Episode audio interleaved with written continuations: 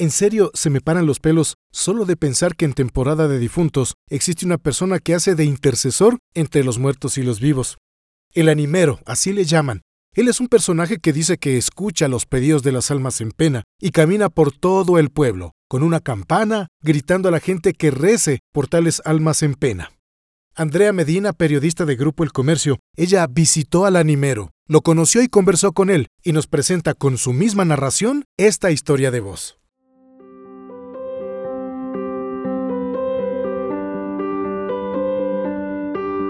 Las personas se convierten en los relatos que escuchan, porque una buena historia puede tocar nuestro corazón. Todos somos narradores del relato de nuestras vidas. Nosotros escribimos con el corazón y te presentamos Historias de Voz, las crónicas de El Comercio.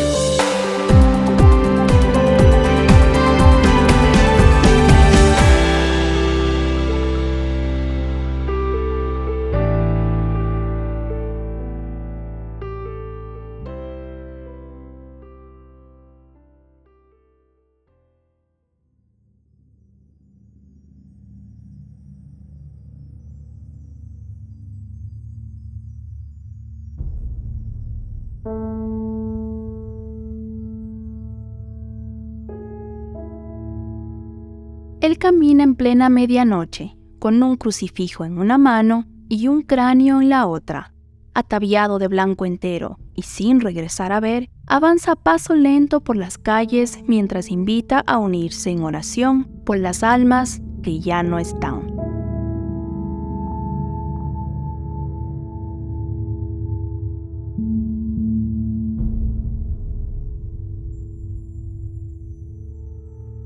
Se trata del animero, un personaje que desde hace años sale en la noche en algunas localidades de la sierra el día de los difuntos.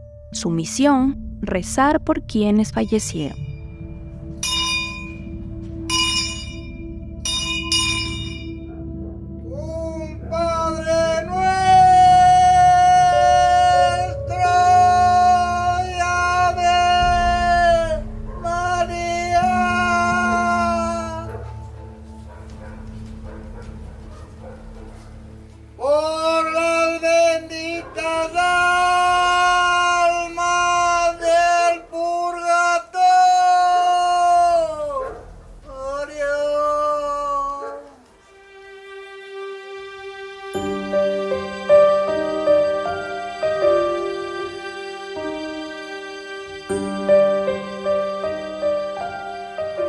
En Quito apenas quedan pocos animeros, y para no dejar morir esta costumbre, en Tumbaco se unieron entre algunos vecinos para recrear esta actividad prevista para el 1 y 2 de noviembre.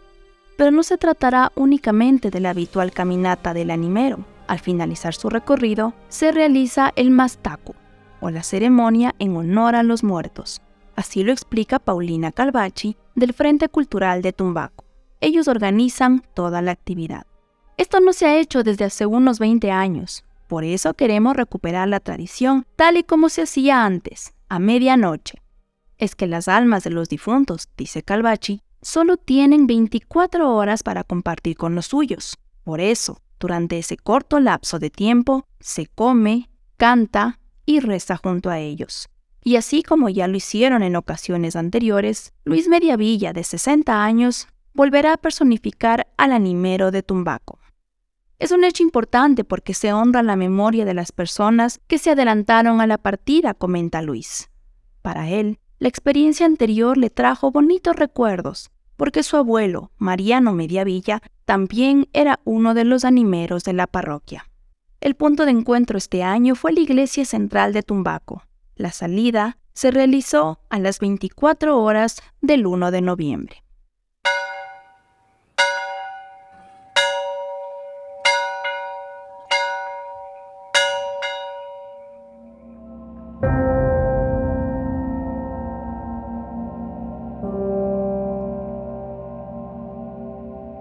Los mastacos son los familiares de quienes han fallecido, explica Abelina Rogel, de la organización Madre Sabia, y una de las encargadas de la ceremonia ancestral que se replica en esta época en toda la región. Como es algo grande, los preparativos empezaron desde ya, dice Abelina.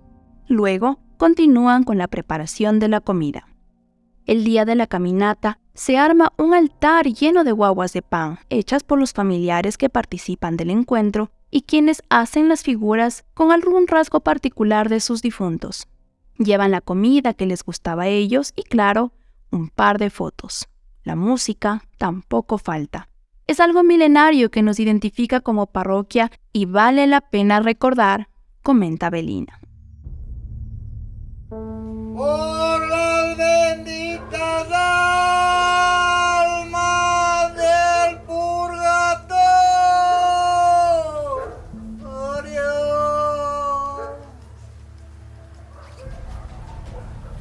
por el amor a Dios.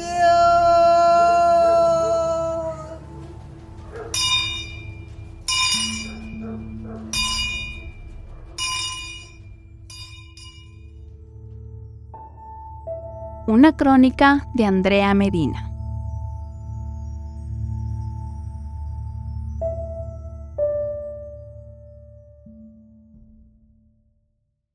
Si te gustó este contenido, suscríbete, dale un me gusta y comparte para que la comunidad crezca. Esta es una producción de Grupo El Comercio.